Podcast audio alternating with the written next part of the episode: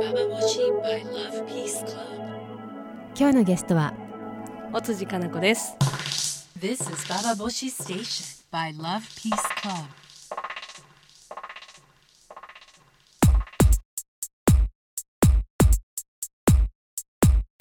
インターネットラジオババボシ北原みのりです、えー今日のゲストは大津かな子さんに来ていただきましたどうもありがとうございます、はい、よろしくお願いします。久しぶりですねそうですよね。ね選うん挙前に一回来ていただいたことが、そうですね。選挙前でしたね、あれあのね。時はまだね民主党の公認が出るか出ないかって時で、うんかなりまああのピリピリというか、うんキリキリというか大変な感じだったような印象、あー多分戦闘モード。戦闘モードだった、はい。そう。であのなかなかおついさんに「どうなのおついさんあのセックスの方はどうなんですか?」とか私も聞いていいもんかどうかよく分かんなくてさ。そう。これで選挙の票が落ちたらどうしようとか思って。なんか割とその本音みたいなとこで、うんうん。なかなか話し合えないみたいな感じが、もどかしさが残ってたような気がするんですけども。もう今日はまあ一般人ということであの、ね、不義でもないし。と言っちゃってあれですけどでも今日来ていただいたのはですねあの、はいまあ、ビッグニュースだなと思ったんですけども、はいおじさんが本を出されました。はい。えっ、と、タンタン単語はパパ二人というですね。えっ、と、アメリカで、えー、アンド単語メイクスリーっていう題なんですけれども。うんうんえっ、と、まあ、ペンギンのオス2羽がですね、ええまあ、子育てをするっていう。そうまあ、それを訳して。はい。可愛い出しましたそうなか可愛いそうって可愛い感じの うん表紙なんだけれども、中を開いてかなり問題があるというふうにもアメリカでも結構話題になったそうですね。というようなそうですねアメリカでも、うんあの賞を2つ取ってて、うんうんまあ、1つはそのノーダブルっていううん素晴らしいよっていう方と、もう1つはあのチャレンジドブックっていう、えーまあ、図書館に撤去要求が最も多かったっていう そうそうそう、はいあの味方も多ければ敵も多い本ということで、まあ私もすごく共感するえーそういう本です。ということで今日はこの「タンタンタンがパパ2人の話を中心におついさんの今の話とかもいろいろ聞いていきたいと思います。今日も最後まで聞いてください。This is Baba Boshi by Love Peace Club. 今日はお辻かな子さんをゲストにお迎えしています。はい。で、あのタンタンタンがパパ二人、まあすごい可愛らしいまあ絵本なんですけれども、はい、この絵本とはどんなふうにお辻さんは出会ったんですか？そうですね、うんちょっとねいつどういうふうにっていうのがあんまり覚えてないんですけれど、多分ニュースか何かで、うんアメリカでそのまあオス同士のペンギンが子育てをしてっていうような絵本が撤去騒ぎになったっていうニュースをどこかで聞いてでおや？とか思いまして。であの、まあ、原書の絵本を取り寄せて、でこう英語ができる人にねこううん。見てもらって読んでもらったらうん。あすごいいい話じゃないうんうんと思ってて、あいつかこんこういう絵本も日本に来ればいいのにな。私が今まで知ってる絵本の中ではあの同性愛を描いた絵本とか、そういうのがなかったのでいいなと思いながら、えー過ごしてたんですね。でまあ選挙も終わって、うん。まあちょっと一段落した時に今なら今ならね。この絵本の翻訳を私がやってもいいんじゃないかとうん思って、うんであのまあいろいろお世話になってたポット出版さんに企画を持ち込んででまあさすがにねあの全く素人じゃないですか翻訳、そうなんですよね。そううんその素人にうん全てを任せるのはさすがに問題があるだろうということで、と私の選挙の事務局長をやってくれた前田和夫さんって翻訳家でもあるのでプロの。身近にそういう方がいらっしゃると心強いですよね。はい、ということでコラボレーションをさせてもらったと。ペンギンの話ですけど、じゃ翻訳で一番難しかったところとか。あのね、うん。例えばパパ2人って言ってるでしょ、うん。でもペンギンって1話2話じゃないですか。あーそういう細かいところね。気になるよね。これはパパ2話みたいな、うんうんうん、でもそれだとか伝わらない。あ英語だと、うん。そこら辺は別にねそう。いいんだもんね。そう。トゥーペンギンズでいいんだけどうん、なんかそこが難しかったっていうその日本語に直した時にどうするか、あともう一つは、うん。そのなんで単語っていう名前をつけたのかっていうところが、うんうん。原書では「It takes two to 単語」っていう、うんうん。あのもう言い回し方があるんですよね。だから単語を踊るのは2人じゃなきゃダメだよねね。みたいな言い回し方があって、うん。それはまあ片一方の責任じゃない両方に責任があるんだっていう時も使うんですけど、そこから来てるんですよ。っていうことがそうだ単語と名付けようとかっていうところでその後ろの意味で単語って実はもともとその発祥は男性同士が居酒屋で踊ってた踊りなんです。そうなの。そうなんです。もともとその言葉にいろんな含みがあるんだね。そうなんです。ねだからその単語って名付けること自身にいろんなそういう意味が来てるんですけど、なかなかそこはねあの伝えきれないというかやっぱり表表面を訳せざるを得ないので、うん。難しいとこありますね。うん。ね、でもあの私がこのニュースをこのニュースというかペンギンの話聞いたのも多分おついさんと同じぐらいだと思うんだけれども、あので子供の本で、この男の子と男の子のペンギンが、あの卵を温める話なんですよね、そういうのが本当にあったってこととでそれあのさ多分ね本の話よりもそっちのニュースを先に聞いて、うんうん。で結構大騒ぎになってるっていうのを聞いてすごくなんか嬉しかった感じがね、するんですけれどもその時にちょうどあの何冊か私も絵本を友達に見せてもらって、うん。それが女の子の,、うんあの女の子同士の絵本だったりとかしたの。うん。でもなんとなく女の子同士の絵本だと、うん。レズビアンの話だと、うん。ちょっとあのなんて言うんだろうななんか悲しい気持ちになったりとか傷ついたりとか、ん。やっぱ葛藤があるんだよね。うん。でもやっぱ動物で男の子っていうと、うん。なんか底抜けに明るくてさ優しくて 可愛いじゃない。そうなんかいや気がしたんだよね。うん。そう。で女の子の話だと、うん。やっぱなんかあの女の子は女の子好きなんて変だっつって、うん。なんか人間だしね。しかも、なんかいじめられたりする話なんだけども、はい。でもこのことにかこの子はやっぱ動物であのこの話はうまいなっていうふうに思ってしまったんですけどね、はい。そう、まあ、すごく、まあねうん。もともと実話をベースにしてるっていうのも、まあ、受け入れやすいですよね。うん。うんでもこのペンギンで、うん。ペンギンの話でおついさんが、い。なんだろうペンギンの生態とかを調べてたって聞いたんですけど。も そうこのペンギンペンギンはもともとでもオスも子育てするよね。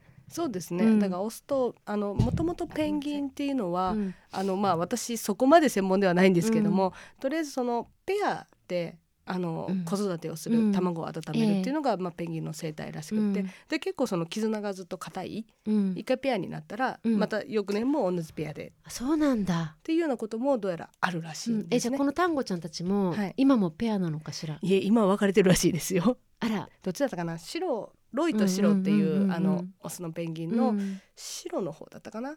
が、うんうん。えーメスのペンギンとカップルになっちゃって別れたっていう、それもやっぱニュースになったんですね。うん、毎日新聞か何かが報道してましたね。白やっぱりヘテロだったみたいな話。バイだったっていうことじゃないですか。そっか。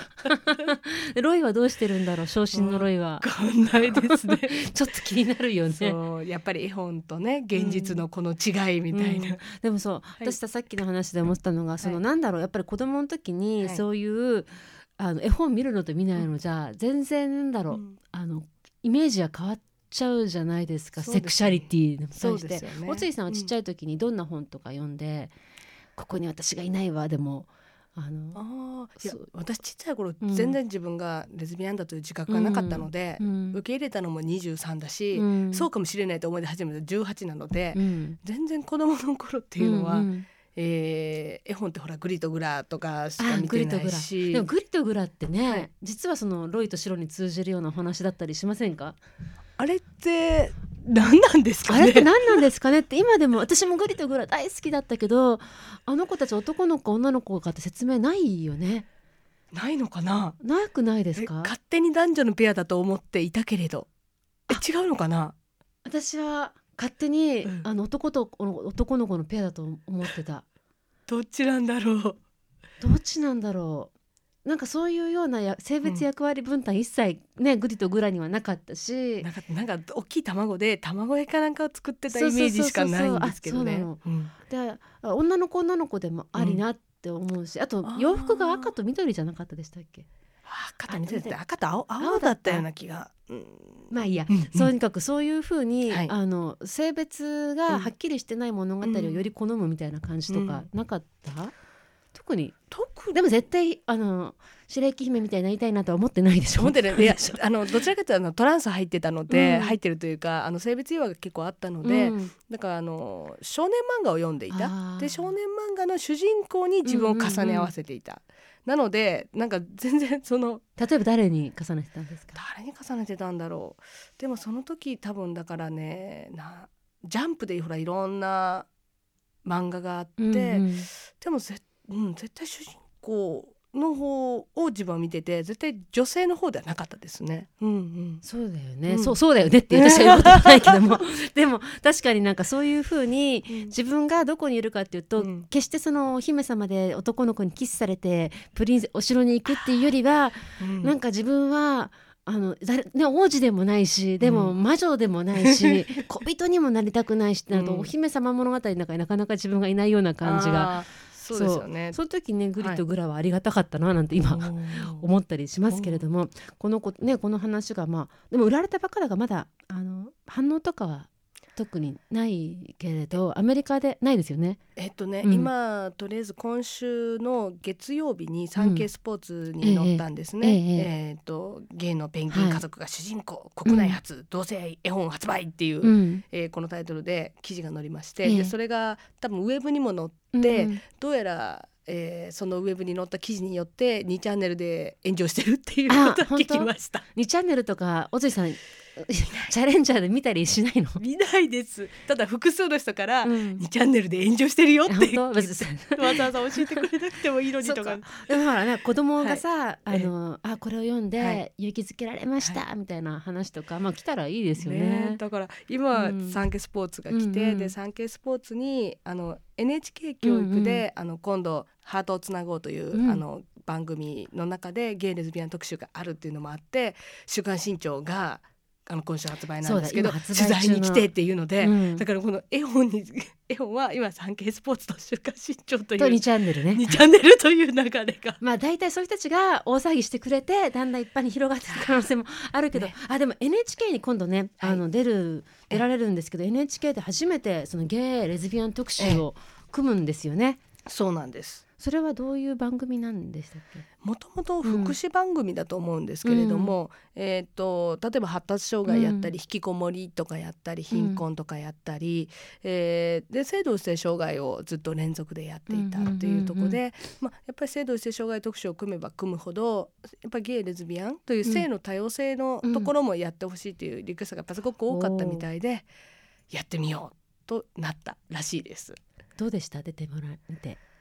なんか NHK らしくないって言ったらうん。変かもしれないんですが、私の中で NHK ってもうあれを言わないでくださいこれを言わないでくださいとか、うん。もうきっちりきっちり台本とかも決まってるのかなと思ったら、もうすんごい緩くて何の台本もないんですよ。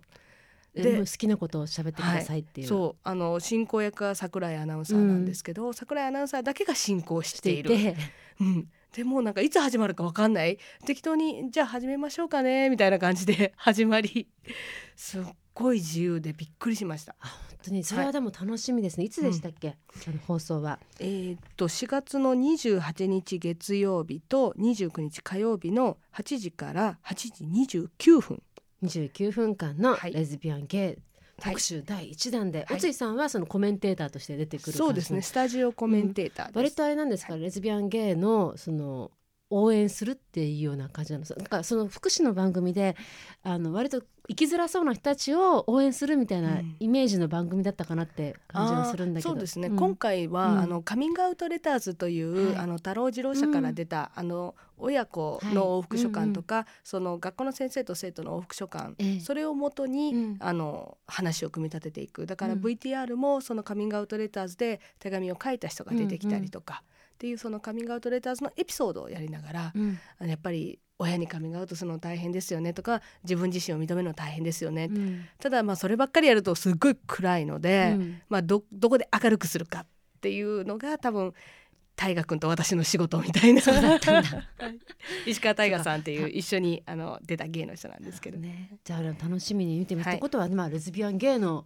何かその、まあ、イベント続きというか本が出てテレビも出てで産経新聞とかね。あ産経スポーツ産経スポーツ新聞とか新潮とかでもレズビアンゲイって言葉が踊る、まあ、今日この頃なんですけれども、はい。まあこれがどんな風にねあの広がっていければいいかなって感じだよね。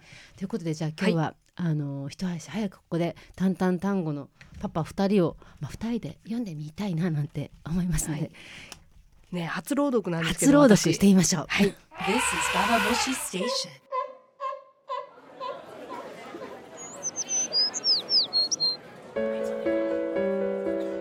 この2羽のペンギンはちょっぴり様子が違っていました。名前はロイとシロどちらも男の子。いつも仲良く一緒です。お辞儀をするのも仲良く一緒。歩くのも仲良く一緒。歌うのも仲良く一緒。泳ぐのも仲良く一緒。ロイとシロはどこへ行くのも仲良く一緒。ロイとシロは女の子ペンギンとはあまり付き合わないし女の子ペンギンもロイとシロとは付き合いませんそんな時間があったらロイとシロは頬ずりをし合っています。そんなロイとシロを見ていて飼育係のグラムジーさんは気づきました。この子たちはきっと愛し合っているんだ。ロイとシロは仲間のペンギンたちが我が家を作るのをじっくり観察しました。それから自分たちもそれを真似て石で巣を作り上げました。そしてその夜からは他のペンギンカップルと同じように巣で仲良く一緒に眠るようになりました。この続きは絵本で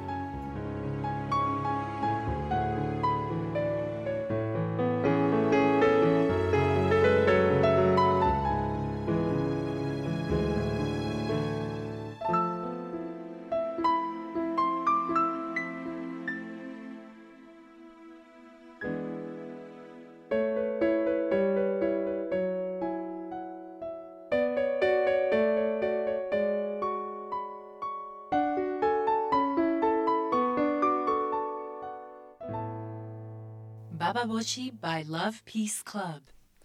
いい話じゃないですか。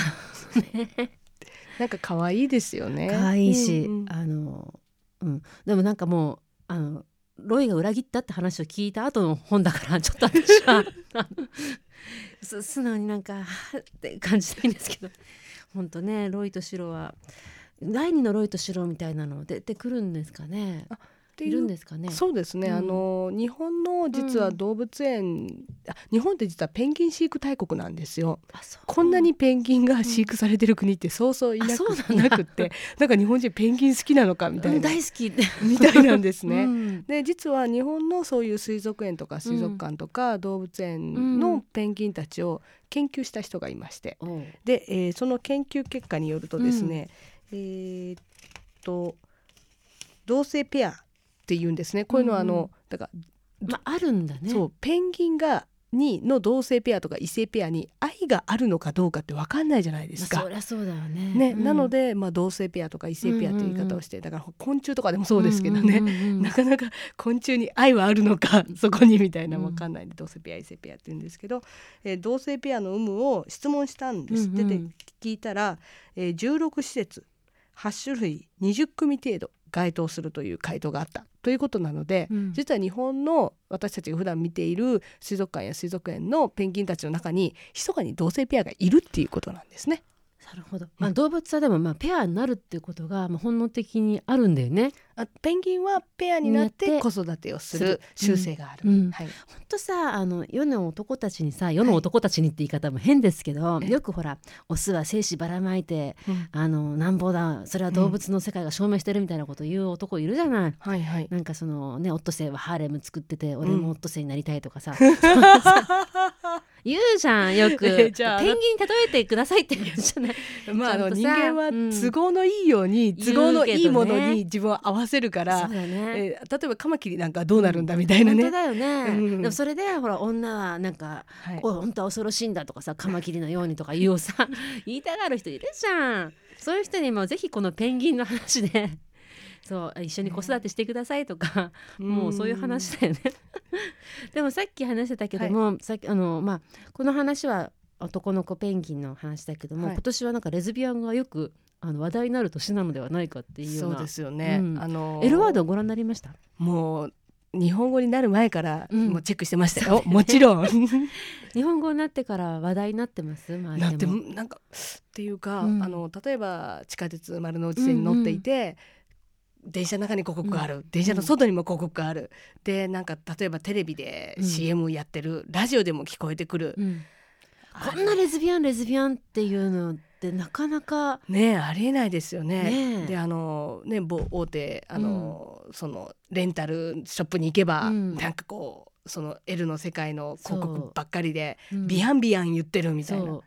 今年選挙だったらよかったのかな。いやなんかそれとこれとはまた別のような気がするんですけど。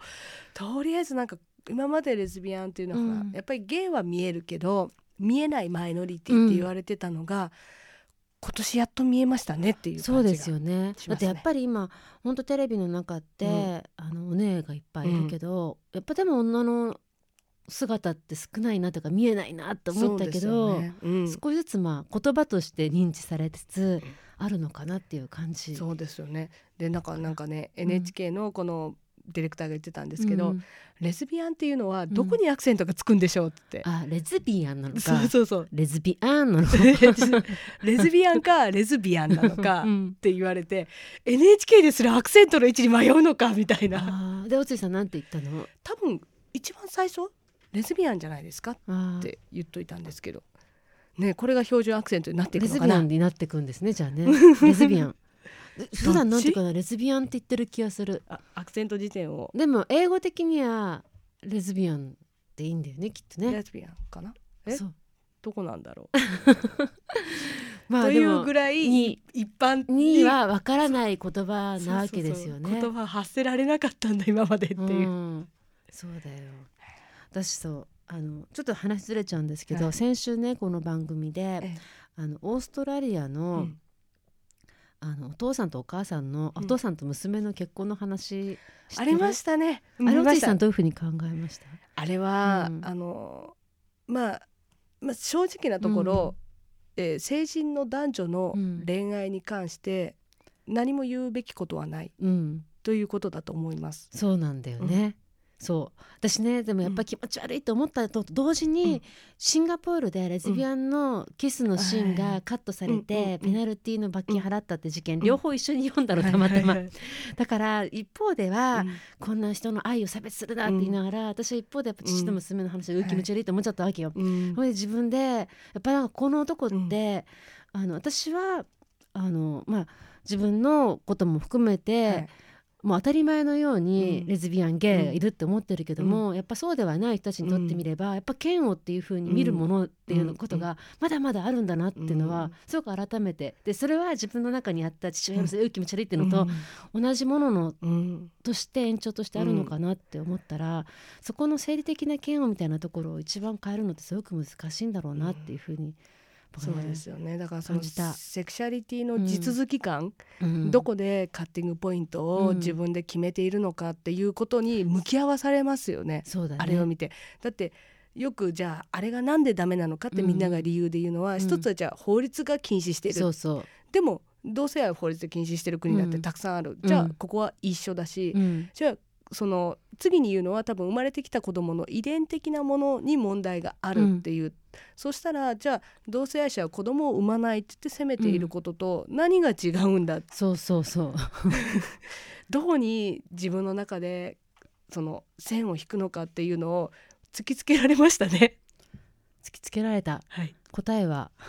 成人のうん男女のそ恋愛にこでしかね。対して、もう、国が権力として禁止するということはできないだろうん。うん。そうなんだよね、はい。だからまあそういうふうにクリアに言えるからおじいさんやっぱせ政治の世界にう。いやなかなか政治家としては言いづらいと思います。そううん、なかなかこあでもこは確かにそういうもんなのあのだ基本的なスタンスはそこだと思うんですね、うんうん。だからあとは生まれてくる子供をうん。どう捉えるのか、子供の権利とか、うん。自身をどうしていくのかという部分になってくるんでしょうね。なるほどね、うん。ロイとシロの子供はでもどうなってるんでしょうねこの子たちは。ロイとシロははい。子供まで産んだけど子育てはしたのかな、この感じでいくねとと子育てをしてて3人仲良く暮らしましたみたいな感じで。えまあ、大きくなってからロイはいなくなっちゃったしつこいですけどね。そういう感じなのかな。ということでおじいさんは今私生活はどんな状況なんですかね。さりげなく言ったけどあだって1年前の結婚式華々しかったじゃないですか、あの結婚式はでもやっぱりどどんな反応で衝撃だったよねみんなあのおついさんの花嫁姿というか。ね、あの、うん。それ私はそのラブピースクラブのコラムで北原さんが書いてくれた、あの選挙が終わっての、うんうんあれはすごいいいコラムだったなと。あありがとうございます本当になんかこうなぜ負けたのかという分析がもう,、もう本当に明確に言葉になっていて、あそうだった？ええ たまに使わせてもらってるんですよ。っていうぐらい、はいはい、素晴らしかったと思います。で、えー、と何だった。何書いたか私もちょっと覚えてないんですけどもその結婚式の時にやっぱりおついさんはあの一番前を走ってる方だから、あのみんながやっぱ自分を重ねるんだよね。うんでそのマイノリティの人たち、ちって、えその自分たちのモデルになる人が、はい。ちょっとでも自分たちと違ってたりとはい。かすると、すごいやっぱ攻撃に変わってしまうところがあって、うん。おついさんの花嫁姿っていうんですかね、はい。はい。あの白いウェディングドレスを見てやっぱりその女のイメージとか、うん。そのレズビアンのイメージっていうのに、その自分の中の何かを触発されちゃった人が多かったなっていう印象を受けあた、あそうなんですかね。ようなん。うん気がした。んですけどね。でも一番面白かったのは、うん。なんか結婚という、うん。まあ、男女の関係にうん。似たようなことをすることによって、うんうん。ヘテロの人たちが理解しやすくなった、あうん、だからなんかもうなんか結婚してると同じなんだねみたいな感じでうん。扱うように周りがなって、そこがあこういうだからヘテロうのん。ことと同じようなことをすることによってここは近づくんだなってー、いう。うん、なるほどね。面白かったのがさ、はい。やっぱりあのおついさんたちがその、うん。レズビアンであるってことよりも、結婚したことの方が大きくて、うん。結婚したっていうとなんか、はい。みんな反射的におめでとうって言わなきゃいけないさ。そう いうなんかスイッチが入ってるから結婚しましたとレズビアンですって誰もおめでとう言わないけど結婚しましたとあおめでとうございますとりあえず行ってこうってさどんな保守的なおじさんでも言っちゃうでしょ。言ってくれるんですよ、ね。そうその感じは面白いなというふうにね思いましたけどね。面白いですはい、その後おついさんの私生活というのは闇に隠されたままですけれどもえー、アクセント。時点ででは。はゲイはあるがレズビアンの表記はない、はい。アクセント辞典に載っていない。だから迷ってたのか。今ねそのディレクターから、あまあラジオだからね、ええ。アクセント辞典っていうのはあるんですけど、はい。そこにレズビアンの表記がそもそもないと、じゃあちょっと作っていいっていうことですね。そうだね、はい。レズビアン。レズビアンとして。レズビアン？いや私今レズビアンって普通に言いましたね。レズビアンって言いましたね。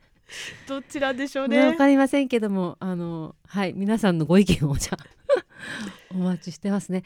それでまああの今あのタンタンタンゴパパ2人、まあ、全国の図書本屋さんでもちろん販売していますけど、ラウピースクラブでもあの土曜日から販売をしますので、はい。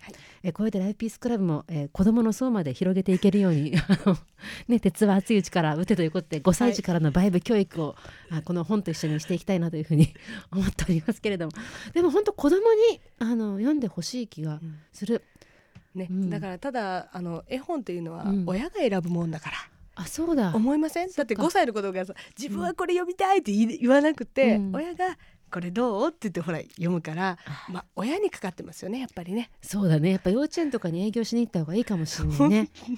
でも本当ねあの、今のあの小学校うちの姪っ子がはい。あの今小学校3年生なのかな、うんでもあの男の子と男の子は結婚できる国もあるらしいとか、うんうん。女の子と女の子が結婚できる国もあるらしいってことは情報としてうっすらと入ってきたりとかしてるみたいなの。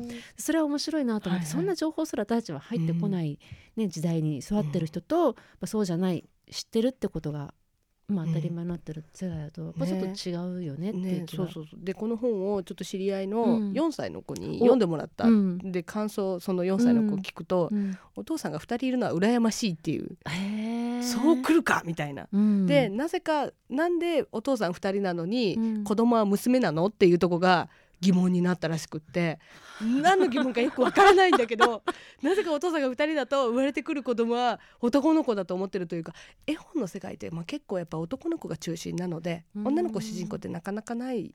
だからそうなの？この絵本って全てを裏切ってるんですようね。親は普通だから男女で出てくるのに男性同士の親っていう裏切り方。で子供も大体いつも男の子が生まれるっていうんだけど女の子が生まれるっていう、んまあいろんなステレオタイプをちょっと壊してるよあでも私も今はい、言われてそういえばそうだなって気がついた、あのゲイカップルの,、うん。あの子供は男の子だってイメージが私の中にもある、うん。ああります？の私よなんでかあった、うへえ、ん。ね4歳児が持ってるっていうね。それはもう38歳児も持ってる。えーということでじゃあ本当にあったペンギンのお話、はいそれを書いたまあ翻訳したお辻かの子さんでこの本によって何かちょっとあた温かい気持ちになったりなんかいろんなこと考えさせられるようなそんなね機会になるのではないかというふうに思ってます。ではテレビもはい、見てください。どっちさんなんかあの告知があったらぜひしてほしいんですけれども、えーこの絵本をですね、えーまあ、出版を記念して、まあ、ささやかなちょっと、えーイベントというかですね、えーをやりたいと思っております、えー東京と大阪で2カ所でやるんですが、はいえー一つは、えー東京で、えー4月27日の日曜日、えー午後の5時から7時まで7時までえー、クスオさんというですね、えー、と新宿2丁目の私の事務所の向かい側3階にあります。九州男って書くんですね。九州男九州男と行けばすぐわかるような場所です、そうですね。あのうんわかりやすいの誰でも突然行っていいんですか？はいあの来ていただいてで、えー一応ちょっとあの会費として3000円いただきまして絵本とワンドリンクついております。絵本もついてくるの？はいそれはすごい。はいうんなので、はい。えーぜぜひぜひひ皆さん来てください。はい、あと大阪でも5月の11日にまたあの同じようにやりますのでまたよかったら大阪の情報はじゃあネットで、はいぜひぜひみんな、応援。しましょう。ということで。え今日のゲストはお辻かな子さん、えー私生活のことは未だに聞けずにいましたが 幸せであることを祈りつつ また遊びに来てくださいどうもありがとうございました、ありがとうございました。